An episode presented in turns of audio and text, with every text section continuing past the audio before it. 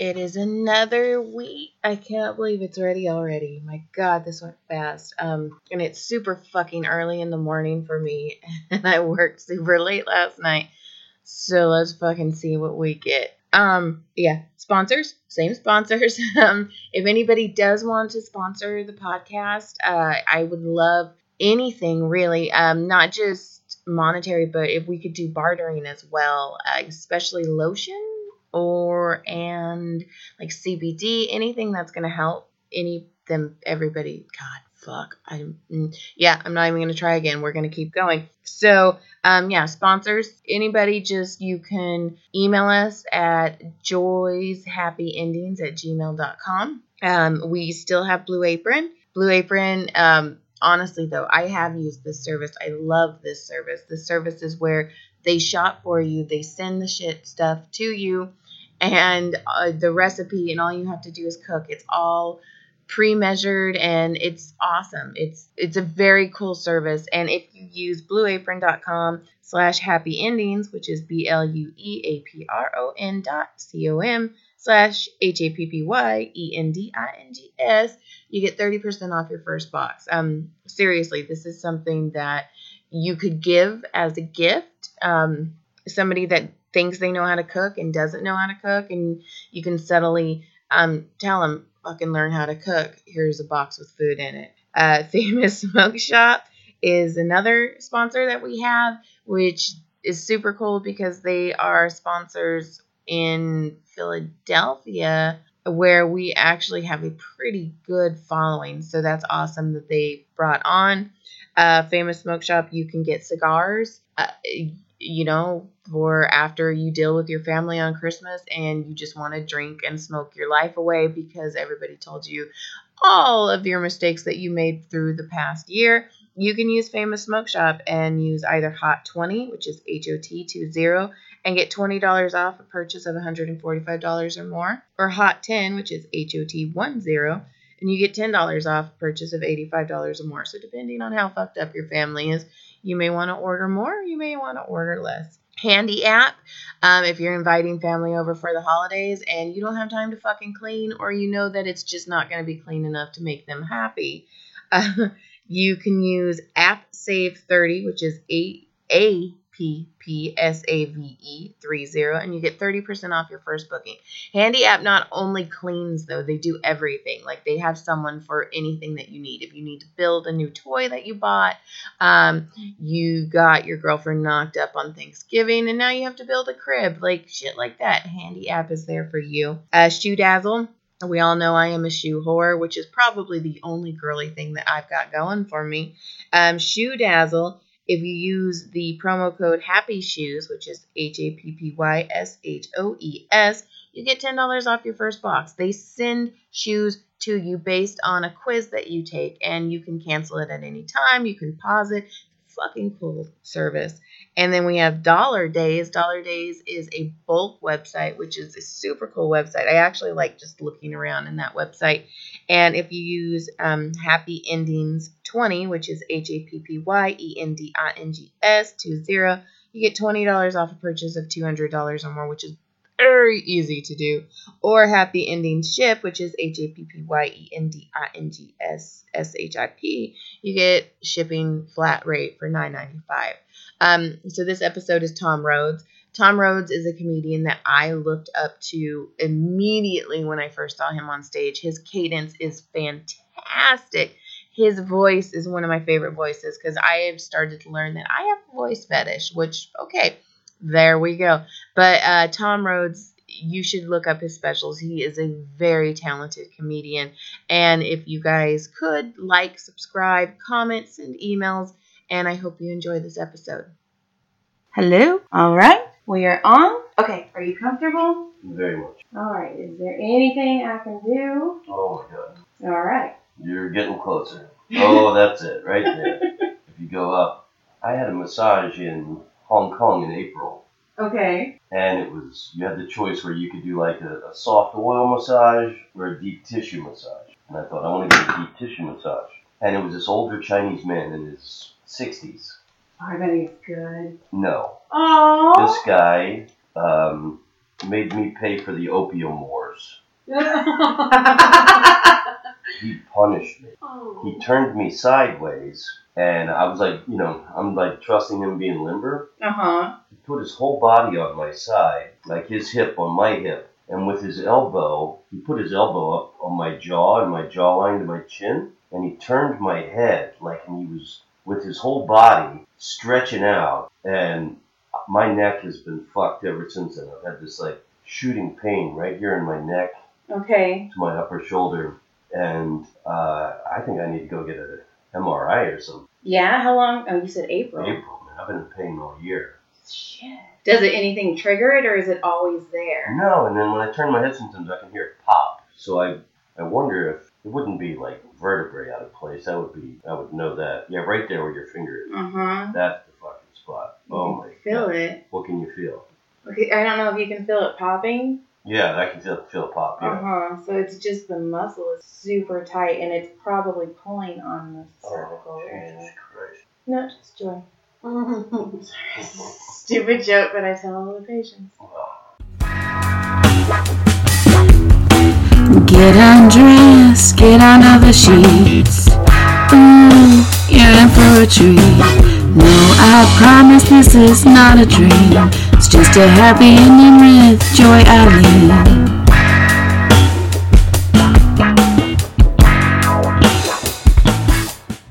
By the way, I guess um, I have Tom Rhodes on the table. Yay. Boom! I'm excited. I was trying when I saw you. I was like, okay, don't fangirl, don't fangirl. I'm mm-hmm. pretty sure my ears are nice and bright red. They like to do. So yeah, you're not straight. What do oh. you think? Yeah, you're a professional. Yeah, you've got some muscles out, but we'll fix you. So you think the neck problem is just a muscle? I do. I don't think anything's Because broken. I can't afford an MRI. Right, you can. One of the reasons I got married. That's how he proposed. He's like, "You get married to me, you'll have insurance." I was like, "Fucking, let's go to Vegas. Wow. I like Vegas. I like healthcare. right, I like healthcare. I can do what I want and still go to the doctor. All right. So, do you get massages normally? I uh, I think I haven't in a while, not since Hong Kong. Okay. But I've always felt like um, getting massages for your body, like changing your oil for a car. Right. It's just something you need to do, you know, a couple times a year. Um, so I'm a fan.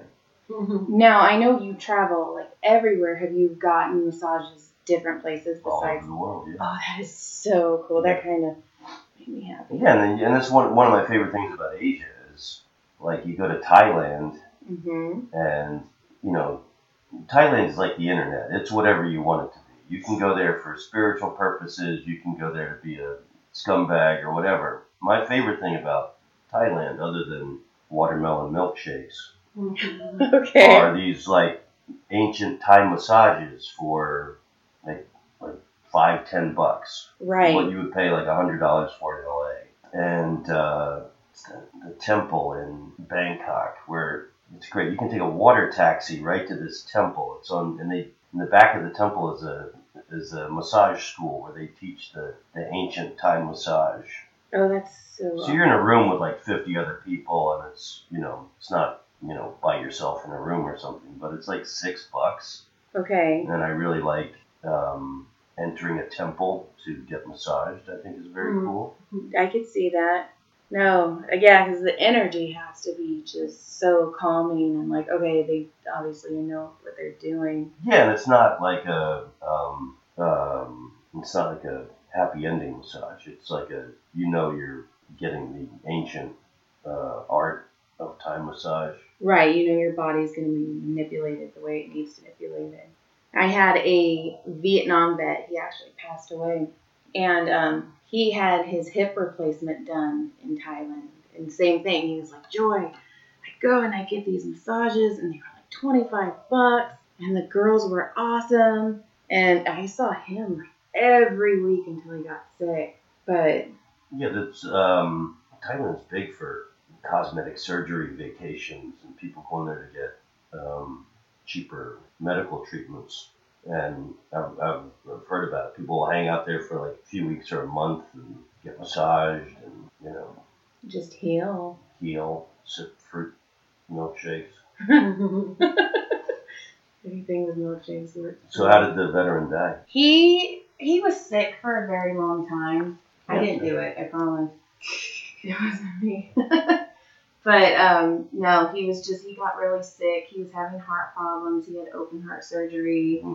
and he had a lot of tragedy. His daughter passed away unexpectedly. His son got popped for doing some things with younger girls, and so he was just kind of one thing after the other, and he wasn't able to just recover from it. And I think his spirit kind of He just wanted to check out Yeah. the life hotel. exactly it was he was too crushed. It happens. Yes, it, it more than people think. Yeah.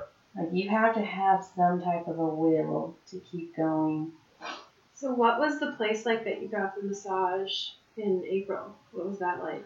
Uh, it was in a very upscale neighborhood in Hong Kong, and you know that's why I trusted it. And then it was a it was a very nice spa, and um, you had to go up to like the fifth floor. It was this kind of expensive shopping area, and that's why I thought you know um, like cheap looking shady places I wouldn't trust. Yeah. Well, like if you're in Bali or Thailand on the beach, usually there's uh, people that'll come around, or, or, or like hotels will have setups on the beach where a masseuse will be, or or even just on like remote beach areas, somebody will be there, and, and you see them sitting there going one tourist after another, and you'll see. I remember I was in line what, in Bali, and the the woman had done this like very rotund British woman, and she was so tired after it. She goes, "I need to take a break for a minute."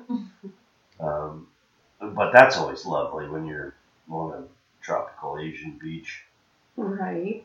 Ooh, right there. Oh, Mhm. Jesus. Feel that knot? Oh, my Lord. Jesus. Got it. Wow. Yeah, you're nice. You can tell you travel. Yeah, I'm always I'm sitting on airplanes. Airplanes are the devil. Yeah, wow. Ooh, fuck. Yeah. Now, have you ever done like any other treatment besides massage, Uh, what do you mean? like acupuncture? Oh, no. No. No. because Chinese acupuncture and Japanese acupuncture are actually completely different. And I knew an acupuncturist, and she went here to school for acupuncture. And I guess America only accepts the Chinese acupuncture methods. And she just wasn't feeling it, and she actually went to Japan and learned how to do the Japanese method. And she's like one of the only ones around here that knows how to do that type of acupuncture. So I was just wondering because you have like I don't know. I feel like when you're in the Asian areas, you have access to some amazing healing methods. Yeah, I wouldn't trust it. No, No. and I've never had it. I'm just I'm a hypocrite. I'm the biggest hypocrite you'll Oh, ah, ooh. Ah, you feel that? Um, that's right. Carry all my stress on my Mhm. shoulders. On top of the trap, yeah. Wow. Oh, my God.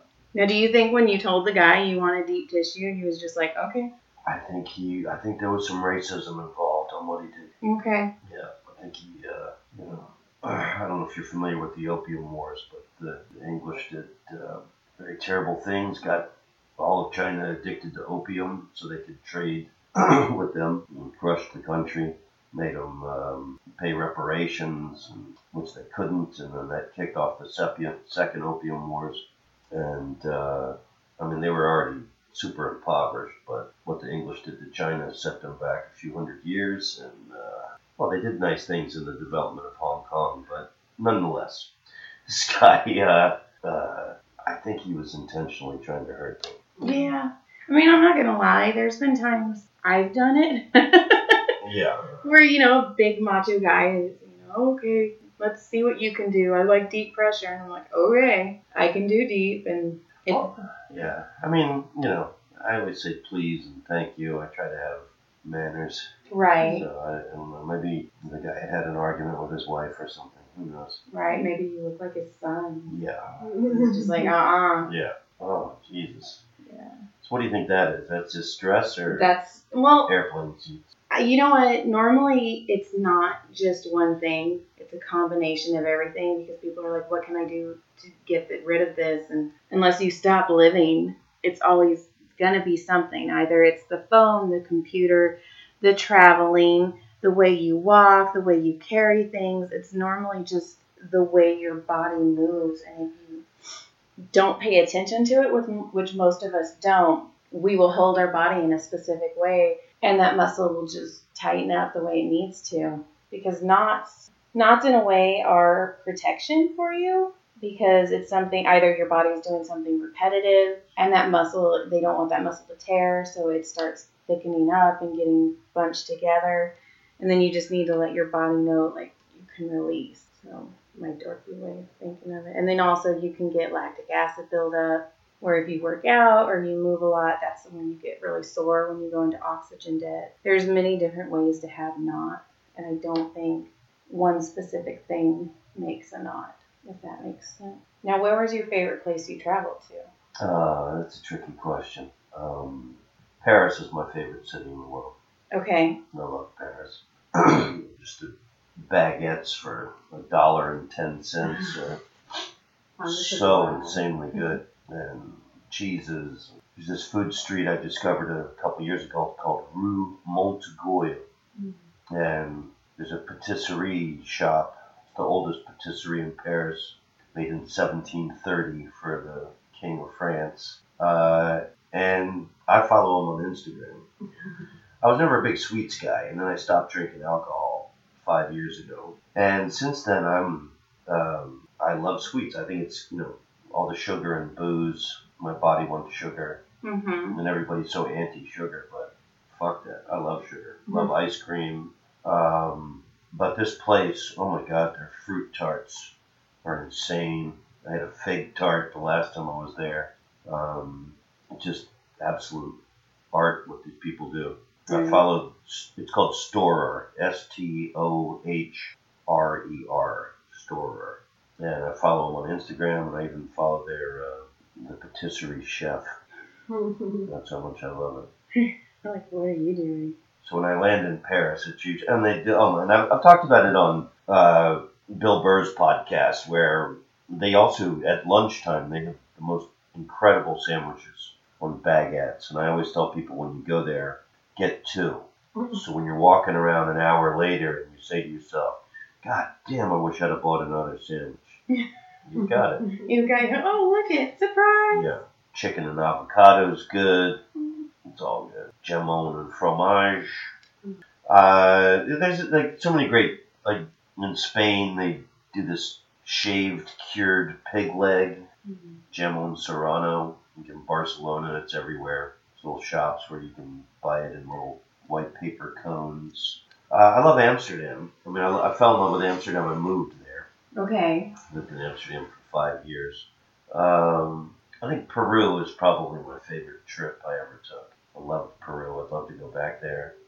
Uh, I love ancient cultures. Right. So uh, going to Machu Picchu was a thrill. I've been to Chichen Itza, Mexico twice. That was the Rome of the Mayan Empire. Uh, I've been to Angkor Wat in Cambodia. And uh, Jesus, what's left? Easter Island and the pyramids, which I don't have much desire to go to either. okay.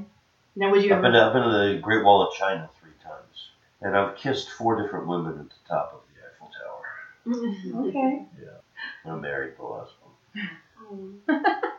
That's a good That was my big litmus test and big love stories. Take them to Paris and take them to the top of the Eiffel Tower. But now, since they had the terrorist attacks in uh, Paris a few years ago, now there's so much security to get into the Eiffel Tower. I don't recommend going there. What's nicer thing to do is to go to Rue Montorgueil mm-hmm. and buy baguettes. There's like three cheese shops and meat shops and fish shops and vegetable shops and Stohrer the greatest patisserie place. You go there and get wine and all the nice foodstuffs and take the metro to Odeon and then you have to take the, it's a different train but the metro ticket works and you can take it right to the Eiffel Tower and on the grass lawns around the Eiffel Tower it's nicer you go there like an hour before uh, the sun sets and have a nice picnic with your friends or whoever you're with. And after the sun sets, then the lights come on on the Eiffel Tower. So it's nicer to sit on the grass and look up at it, I think, now, since all the security kind of uh, killed the experience. Right. Have you always been a romantic? I have. Oh, I love that. Yeah. I had two jock, bully, thug older brothers who beat the shit out of me, and uh, everything. I, I've been called a faggot nine million trillion times in my life before I left the parental home. and, uh, you know, any sign of femininity, uh, you know, I, I just, I, I've never had a problem with uh, uh, showing your feminine side as a man or uh, and especially is great thing about being a comedian. Like, I've always had gay friends, always had friends of every uh, uh, flavor, sexual orientation, and that's the thing I love about comedy the most. It doesn't matter, you know, where you're from, uh, if you're rich or poor, black or white, gay or gay or straight. You know, it's uh, if you're funny, Yes, and uh, it's the great equalizer. I agree. And you know, I consider those people my. Uh, it's like being in an exclusive club of fighter pilots or something. You know, Mhm. not many people have the, the talent to do it, and then it's an even lesser percentage of those who do it well. Right. And uh, been traveling the world. You know, I've got friends all over the world, comedian friends. I was I went to Mongolia for the second time a few months ago, and there's a great club in Mongolia Yeah. called the UB Comedy Club. The capital of Mongolia is called Ulaanbaatar, and they call it UB City for short. So it's the UB Comedy Club, and it's a great club, and it's you know all Mongolians, and uh, the Mongolian comedians are really into it. They listen to the podcast, they watch the specials, current and past. They just they're obsessed with it. That is awesome. See, that's funny though because I have three boys, and we kind of have the opposite in our house because I tell each and every one of them, whichever one is gay is going to be my favorite. Like, if you want to be my favorite, just be gay. Because I always panic because I'm going to be the consummate mother in law. I'm going to be the mother in law. So, and I'm not a huge fan of girls.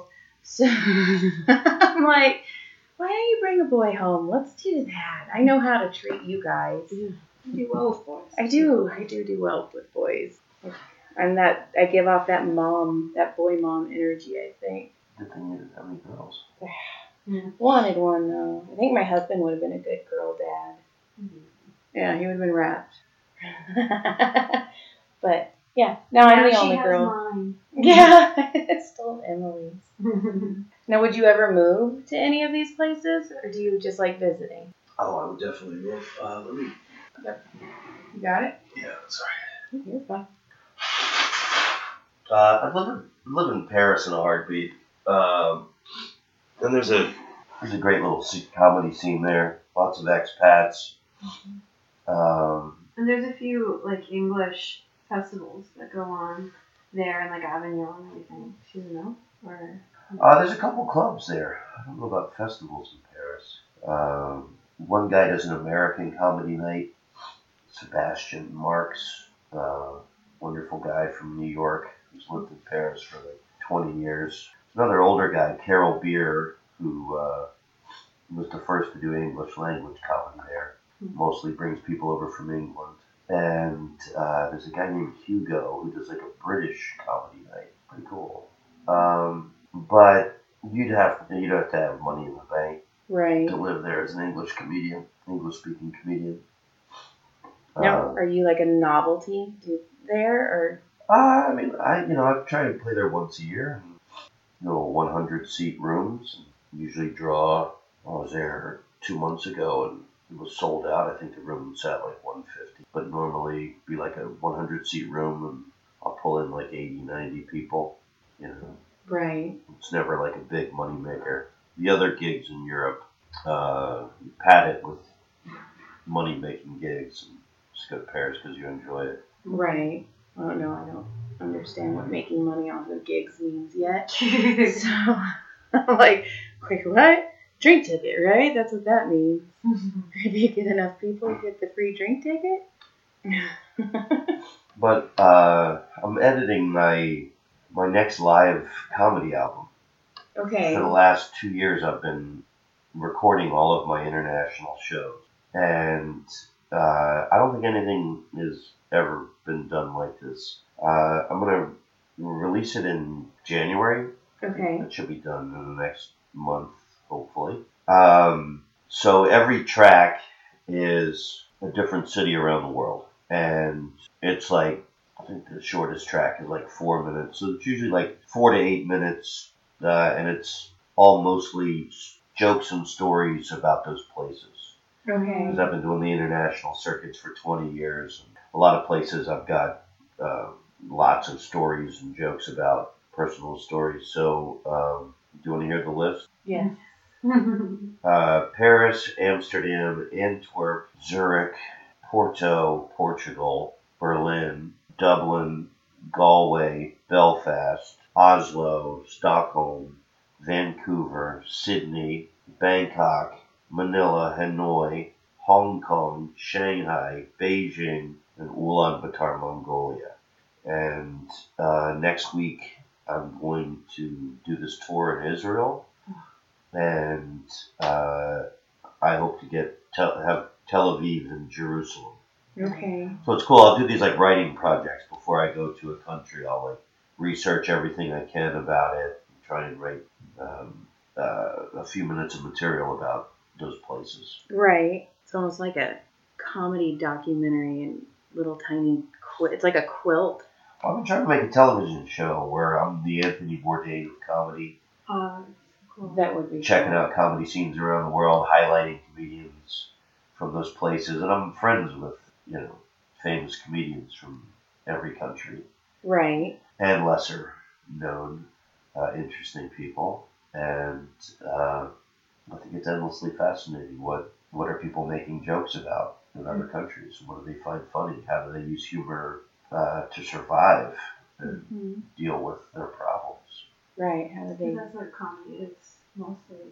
People just taking things and Yeah, and there's even uh, aside from Israel, the uh, there's a comedy festival in Ramallah on the Palestinian side every August. Uh, Palestinian American comedian from Detroit puts it on.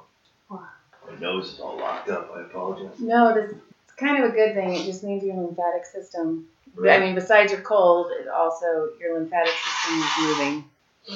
it means the massage is working. It does. I'm doing something right, Okay, good. which is a first. But hey, Oh, even a broken clock gets the time right twice a day, right?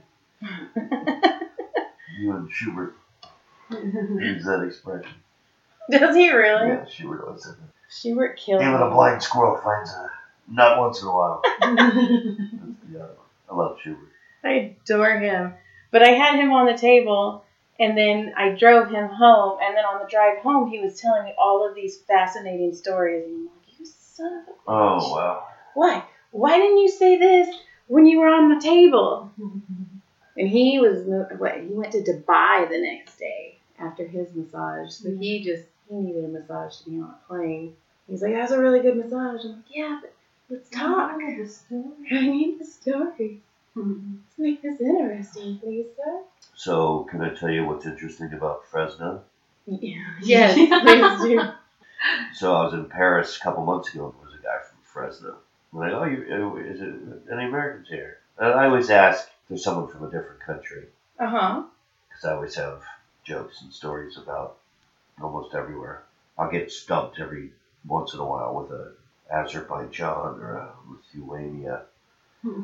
Um, but there was a dude in the audience from Fresno, and uh, he goes, "It's a shithole. I know you can make fun of it." I said, "No, actually, Fresno. There's a beautiful thing happening in Fresno right now. You should be proud." Um, I read the story in the New York Times earlier this year about uh, Fresno is where uh, the predominant number of Syrian refugees to the United States have settled Yes. and all of the churches from every different dem- denomination in the Fresno area has all helped these people get cars, get jobs, find housing. It's really beautiful how the community of Fresno has all helped these people settle, and so uh, these Syrian refugees sent messages out to other Syrian refugees who came to America, and they said, "Hey, man." fuck Dothan, Alabama, or wherever they went, you know, Uh-huh. Syracuse, New York, or wherever, uh, you should come to Fresno. So uh, a lot of people that came were really struggling in other parts of America, uh, they there's a massive settlement of Syrian refugees in the Fresno area. I knew some of that, but let's see. Fresno. I went to Fresno State because I they gave me money to go there. I was like, okay, let's do that. But I'm from Madera, which is kind of like the racist hillbilly stepsister of Fresno. So it's yeah, like Fresno is going to town. In fact, when my kids go and visit my parents, and I called them, I'm like, "What are you guys doing?" And they're like, "Oh, we're going to town." Uh, I'm gonna have to reprogram you when you come home. Okay, that's gonna happen. Go to Armadillo and Fresno. Yes. uh, I don't know if anybody listens in Madera or Fresno. yeah, well, we'll find out, won't we? Yeah.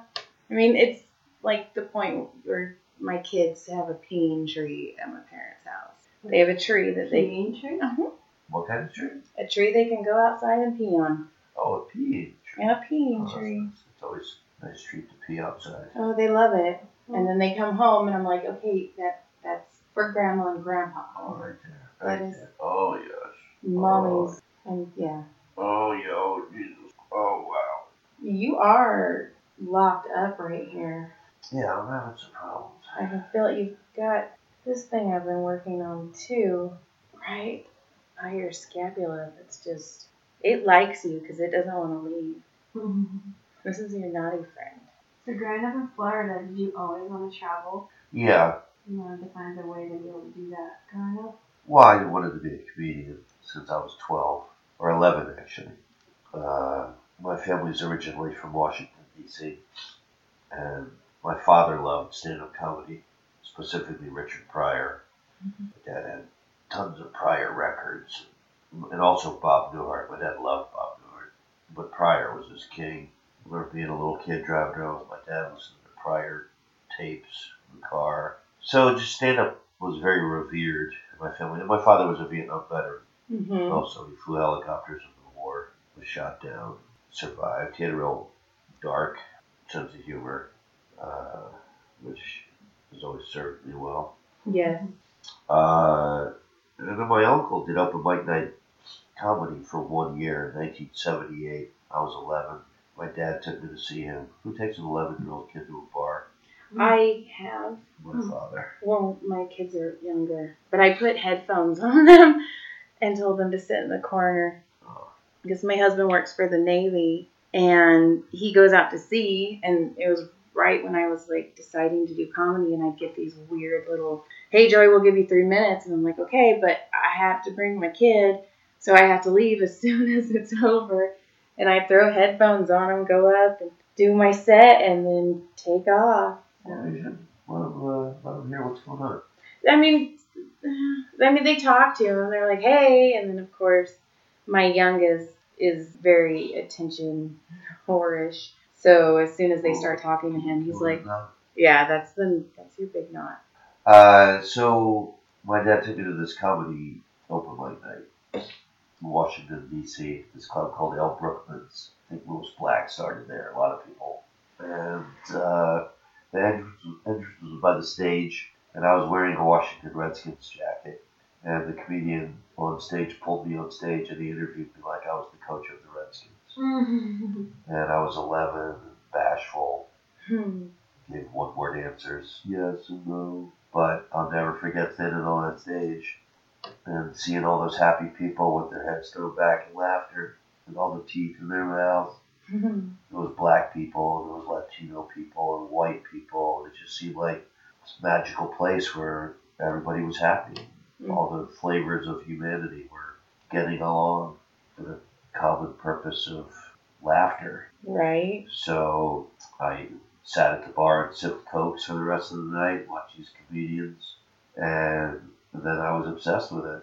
It became my only thing I was interested in, and it was you know great time. Saturday Night Live was beginning, so I'd stand up, stay up late, watch SNL.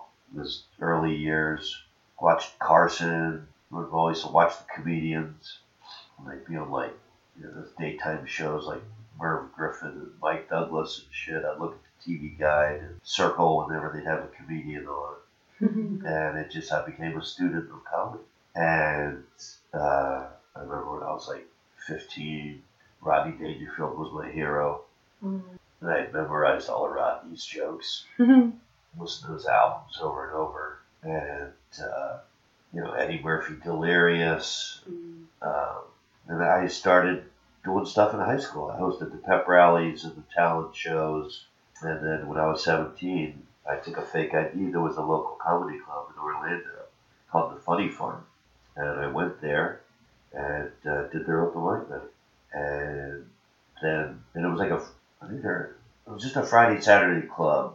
And it was kind of cool. They had rehearsals on Mondays. So that became my thing. Instead of going to dances and football games, I was going to the comedy club every weekend Right. and it was just local comedians uh, at the first year.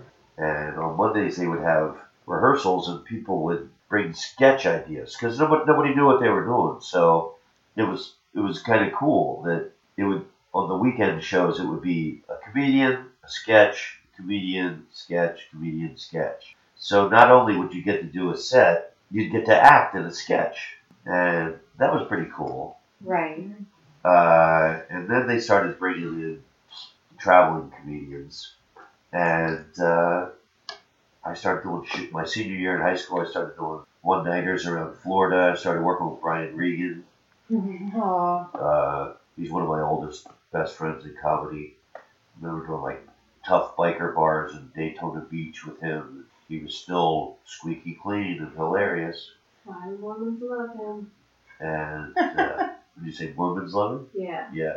And uh, and then I went right on the road uh, right after I graduated high school. Like two weeks later, I was booked in Tulsa, Oklahoma, to MC for $150. Good for you, though. Like, you don't hear those stories anymore, I don't think. And I love the fact that you, like, studied it. I feel like a lot of that has gone off the wayside now. Or, Yeah, I've got some uh, spiral notebooks over there from when I was 17. Mm-hmm. It, uh, there's a, a joke in there. Remember the late 80s, mid 80s, Africa was starving, they had Live Aid and all those concerts to, uh, you know, Mm-hmm. The help the famine relief. And Paisley was uh, very popular in men's fashions. Um, so this is a joke from my 17-year-old spiral notebook. I do- donated some clothes to charity, and the man at the charity shop said that these clothes were going to be sent to Africa. Oh, I can see somebody in Africa wearing my clothes going, gee, I hope this Paisley vest doesn't clash with my genitals.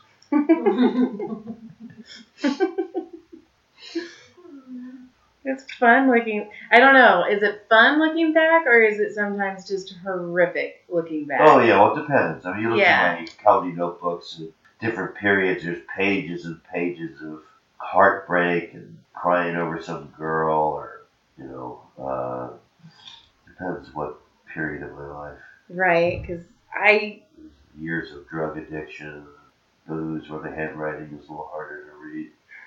because I go back and I've written my whole life. Like I write all the time, I'm a romantic too because I have six romance books out.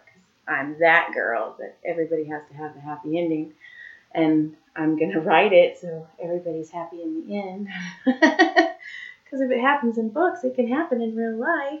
And I'll go back and read some of the stuff I wrote, and I'm like, oh no, what were you doing? Yeah, well, that's the funny thing. Like, uh, hey Emily, behind that, uh, Yep. behind that chair Yes. is uh, uh, a, a thing. Can you plug in that? Uh, the lights will all come on. Okay. Oh, I You see the white thing? yes. Okay. That's the thing. Like, uh, I remember years ago when I was on the road and I was a young wild man partier. You forget your comedy notebook somewhere on a bar or somewhere, and then, you know somebody contacts you. Hey, I found your notebook. You go to get it back, and you can tell by the the look on their face that they read your shit. they were disturbed by some of it.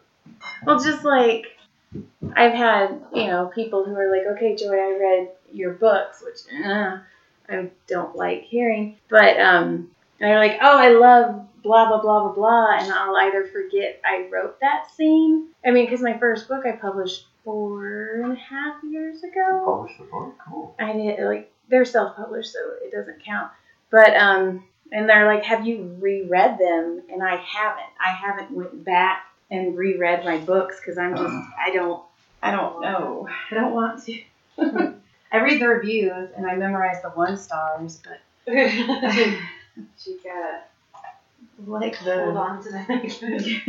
I can give you the one stars verbatim. The five stars, no. But Do you enjoy when people quote back your jokes to you? I think that's the uh, one of the greatest joys in life for me.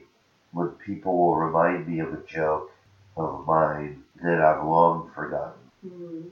Go, oh man, like when when when, I, when you do a joke or the way you say something, when it, I've gotten emails from people that are like, man, me and my girlfriend for forever we've been. Well, they'll they'll use your joke and they're like kind of everyday vocabulary. Yeah. Uh, You become their vernacular. you you become their vernacular exactly. mm-hmm. Uh, but when people like will quote a joke back to me that they loved, that uh, you know, a joke that I was doing 20 years ago, that they saw on Comedy Central or something 10 years ago, or or whatever, I think that's uh, that's the greatest joy in the world.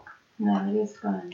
Good, because I would like to say that I have, I concept that joke that you have right now, where you, um, the end is I I wrote that joke with hate in my heart.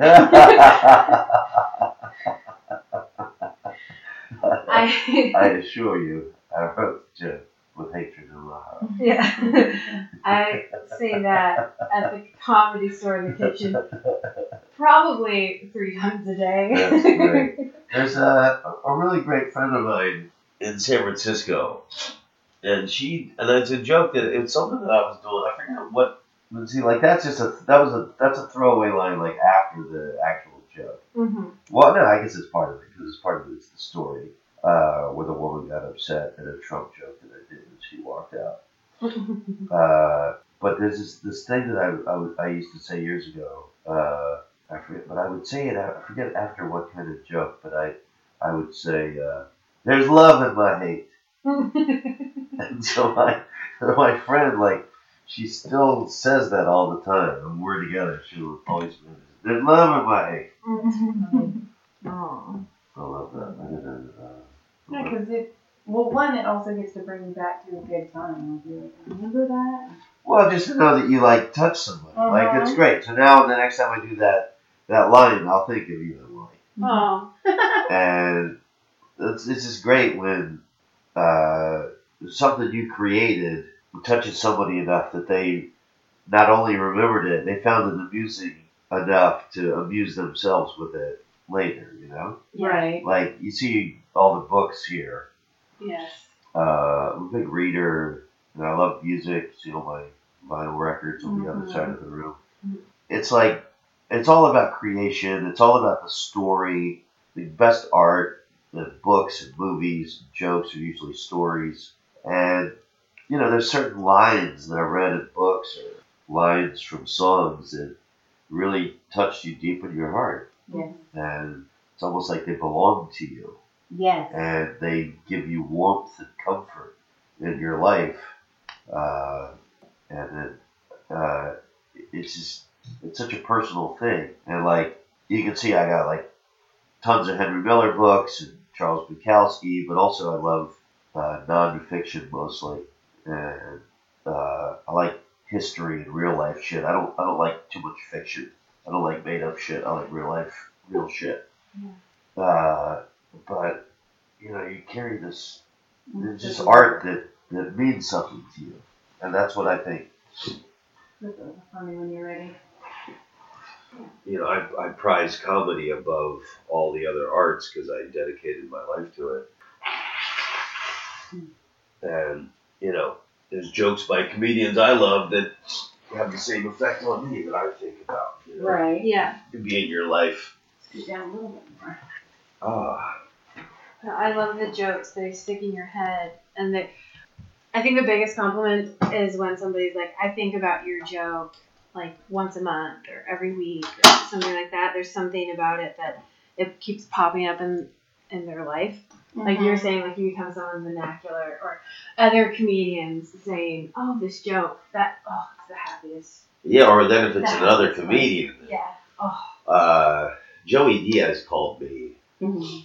a couple month or two ago, and I've, I've known Joey for years. I love the guy, and he really surprised me. He just, I, I just want you to know, I watched your set last night at the comedy store, Hmm. and brother, goddamn, you're such a master. Aw. the way you do your phrasing and the joke structure, and he just he just called me to like you know compliment me, and it was like uh, one of the highlights of my decade. Right. To you know, so like when a regular person says, "Hey man, I've been quoting your joke for years," is is a really great feeling. But then when it's your your comedy uh, brothers or sisters, then it's uh, it elevates the it, the compliment to uh, euphoria. That's funny. We were just talking about that yesterday, where when we make you guys laugh, we get extra We excited get so because we're like, okay, Yeah. we're on the right path. Like, we've got this. If we make a paid regular laugh, Yes. or even giggle, or like, that's a good joke, you do that on stage, we're just like, oh my god, oh my god, it's the best day. It's the best day ever. That's great. I love the comedy store, and all the, the people working there are awesome. I forget the guy's name. He's one of the doormen, and it was uh, it was like about six months ago or something. He's, he, he, he said, I, I want to ask you. I love the way you move on stage, and I figured it out. Are you doing like a figure eight up there on stage, the way you move? Is this Isaac? And uh, I said, no. There's I don't I I'm, I'm, I I love moving around on stage. I never like stand perfectly still. And uh, one of the greatest pieces of advice is when I was younger. Uh, a comedian told me, "Shit in all four corners." like make the whole stage stage your own. So I try and I'll try and touch my feet on like every part of the stage while I'm on and uh, it, not always, but like you know, if I'm uh, moving and feeling it, it's working. Uh, and and and this guy thought I, I had a pattern, and I told him uh, there's there's no pattern. yeah. Uh, and, and a few people told me I, I move like a boxer on stage. Yes. So you know, I'm up, back, over, circles. You know, it, it's not it's not something I'm thinking about or planning. Uh, it's just like how I'm feeling it. I love park and barking. That's my favorite. What is it? Like you, you park yourself on stage and then you just bark at people. Because I used to, I before I did comedy, I was a, I did musical theater a lot, and that has choreography. But most of the parts that I had for singing, it was a big song, and they would just get you to like stand, just stand and sing the song. So that's what I got used to doing, nice. and it just kind of So transferred you, you tell her comedy. your jokes like this. Kind of. Ma. Look at me. Yell it to the back of the stage. No, but it's. I love watching really physical comics because I'm not, and it's just so inspiring to watch Right. you guys. Just relax. I got you. oh, more neck and shoulders, please. You got it. Oh my god. So you don't think I need an MRI? I don't. Uh, I want to say But it, it doesn't. It doesn't seem to be going away. This problem. right. I'll put uh, some tiger balm on it. It'll like give me a little bit of relief, but uh, I'll You know what? Yeah, I think it's I think it's uh, a serious problem. Do you? Yeah, I mean, it's constantly. That's why when uh, you said you wanted to do this, I was like, please, how soon can you come over? yeah, right there. Gee, that's the spot. Uh, yeah. Like I don't. I mean, you know your own body, so obviously you're gonna know if something's wrong. Wrong. Right there. That's oh shit. I feel more. Oh shit. Yeah, I feel more muscular. What, what's your professional? My professional opinion is it's just really muscular, and ice will help because it is inflamed. Ice is your best friend. It's been like that for over six months. Yeah, I mean that's Ice it. uh huh. So the tiger balm is going to be the opposite of what I Well, okay, so ice is what's going to heal you. do. Ice is what you want to do when you are done with the day and you don't need to move anymore and you are able to give your body the energy to heal. Heat is when you need to freaking be able to move and you need to be able to be comfortable and not in pain. So, heat in the morning right before you go out, heat like if you're going to go somewhere and you need your muscles to be nice and relaxed, but ice is what heals. Okay, I'll start giving another shot. But I mean, everything I'm feeling, I don't feel any. Feel that pop? Uh huh. What was that? That's all muscle. Right. It's all muscle. It's all ligament. It's all tendon. I don't feel any bone. I don't think anything's wrong with the bone. So MRI is just gonna show you bone. Okay. Um, it'll show you like if you have disc degeneration with you know the pads in between each vertebrae. But yeah, I don't like an MRI is just gonna tell you Oh, about right. oh bone. shit! More, more of that. Oh yeah. Oh, the thumb on the. Oh yeah. Thumb on the neck. Yeah. thumb on the neck. So Oh yeah. Oh shit. Oh yeah. Can we linger there for a minute? sure we can. Oh Jesus. Oh joy. Oh joy. Oh joy. At least you don't moan. I have a Oh joy. I have a firefighter captain, Eddie Lowe's. and he moans my name. Really? Yeah. What's that sound like? Oh joy. Oh joy. And my doctor will sit in his office and because our walls are so thin and you can hear him just dying laughing. And I like by the time I Oh. leave, I am bright red. I'm so embarrassed. Hilarious. I need that guy. Uh, should be investigated. Yeah. She's got a couple. yeah. Somebody should look at his hard drive. He also Friday afternoon, she's a very bad girl. yeah. Her ass. Oh, Friday afternoon every Oh, I can't say that. Oh, time. joy, right there. But yeah. Oh shit, that's it. Oh my lord. But he also like Oh, he's like you don't think that's like a, is that like a tendon problem or it something? could be. Okay, because what you have can your I, what can I do other than ice? you have your paraspinals, right? So you have all these muscles that go all the way up your spine and they connect here on your occipital ridge, which is right here, your occipital bone on your skull. And so a lot of those are tendons, a lot of those are ligaments because it's connecting so much between your shoulder girdle and your neck. You, you have two girdles. You have a pelvic girdle as well. I told you I was growing. Yeah. you would have been my favorite son. Uh, No. Um. So I because see everything that when I hit something and you're like right there, right there, it's all muscle. Like at no point have I been hitting bone. Okay, like, good. So I can't afford an MRI. So you're the one that tells me I don't need one. We need to do a disclaimer on the end of this show. No. No, and it is painful. And you have to think, okay, ligaments and tendons are they have no blood supply to them.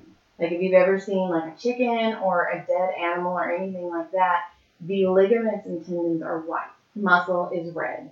Muscle has blood flow. Tendons and ligaments do not. So if anything happens to a tendon and a ligament, it takes longer to heal because there's no nutrients from the blood going towards it. So it just takes it takes a while to heal all of that. And I think what happened is you just hurt one thing. It's like uh, Rembrandt's uh, Dr. Tulp's anatomy lesson.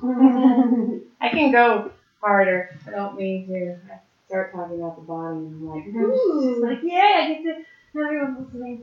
Let me tell you about your body. It's fascinating. The body is a fascinating piece of work. Well, the body is an amazing healing machine. Yes, it That's why I don't know why I haven't healed yet. One very angry massage in Hong Kong. But see, also you have to think too. When something is hurting, your body, That's the spot right there. Mhm. That's what's killing me right there. your body will compensate. Ah, So if one muscle's hurting, you'll maybe lift your shoulder higher or you'll lower your shoulder just to make that part feel better. But by doing that, you're engaging a different muscle and that muscle is going to start hurting. oof. So it's like a domino effect. You know, that song, Heads Not Connected to. It's true. Everything's connected to each other. Oh, you got me right on. That's, Mm. that's it right there. What do you feel? It's just not, it's aggravated. You think, how's that out? It's fighting. Fighting you? Uh-huh. How's that? It's, you can feel it like Colson is trying to kick me out. He's like, no, this, I don't like this. You're gonna get more relief in like two hours when I'm gone. Because right now your body is on defense. It's like, well, what the hell? This chick is beating us up. And then I'm gonna leave, and then it's gonna be like, okay, she's gone, and that's when it's You should. kind of settle into the Mhm. furniture arrangement. I know I have spirits of dead warriors constantly uh, around me from Mongolia and Vietnam, everywhere I've traveled. But you think they would enjoy a good massage? Eddie, soldier. Oh, Yeah. motherfucker. Wow. Yeah. Wow. See, and all of that is muscle. I'm not touching any bone. It's all muscular. I think ice for like a week, you're going. You should feel a difference. If not, then then maybe you need to see something. Oh, what I see. Doctor. Well, are you chiropractor? You can do a chiropractor. Like I work for a chiropractor, so what other kind of doctor option is there? uh, well, you don't like if you do anything right now, it's gonna be orthopedics because they're gonna want to go in and cut it open. But there's nothing. Oh, yeah. I'm serious. I think, well, I don't know how your body responds to chiropractic because every body is different and every body responds differently to specific treatment. So if your body's not a chiropractic body, then there's no point. There's like some people, like same with diets. Like some people will go on a diet and they'll lose 70 pounds, and somebody else will go on that same diet and they won't lose anything. It's just that chemistry and their body didn't respond the same way. Right, but you mentioned uh, surgery. I'm like, surgery? No, you don't need surgery. You just need a lot of massage. Oh, good. Well, I can, that's, I can do that. I think massage would help you a lot. It's probably just a lot of working out what was hurt. You know, Mm-hmm. from from the non-massage therapist opinion. I mean, this isn't something that's going to be healed in days, but it was a good start. Your body does respond really well. And there's been times where I've gotten massages and I'll just, in, a, in years past, and I'll just say, just do the the neck and the shoulders. That's what Tony Hinchcliffe, he's like, when you come to my house and I'm on your podcast, I just want you to do my shoulders. I'm like, okay. There's nothing much more to you. you tiny little thing. Yeah, that would be good too. It's just to have a shoulder massage where you just work out. Because I bet your pecs, bet your pecs are tight too. No, no, as bad as they're gonna be. Because all these muscles are connected. All of these things are holding your shoulders towards your neck. Uh, I'm not normally a mouth breather. No, that's good. It means your lymphatic system draining and getting rid of all of the shit That's So my nose is locked up. That is where your nose is at. You're gonna drink a bunch of water and flush all that out. Okay. Now, is there anything you want to plug or finishing up? Yeah, uh, uh, this album, and it's, think it's the greatest thing I've ever done. I'm excited. And I think I'm gonna press vinyl. It'll be digital on iTunes and all that, but uh, I think it might end up being like two hours. That'd be awesome. And uh, so I just did the London tracks last night, and uh, what I got left, I got to do uh, Switzerland, and uh, yeah, it's pretty epic. That's awesome. All right. On your podcast? And my podcast is Tom Rhodes Radio Smart Camp. And these are what my nipples look like. Very nice. They're, little, they're small, and uh, they they get hard like little pebbles. It's really. No problem. nipples. Yeah, I have very little you do, which is nice. and no back hair. No, which is even more nice. I have massaged the human carpet before. That was fun. Let me get around you. Yep. Okay. All right. All right, that's that for this episode. I hope you guys liked it. Um, I adore Tom Rhodes, and now I adore him even more. And uh, so we're done with this episode. We'll see you next episode, or not see you. I don't know what the fuck I'm saying. But please like, comment, subscribe, send emails. I appreciate all of you listening, and have a good week.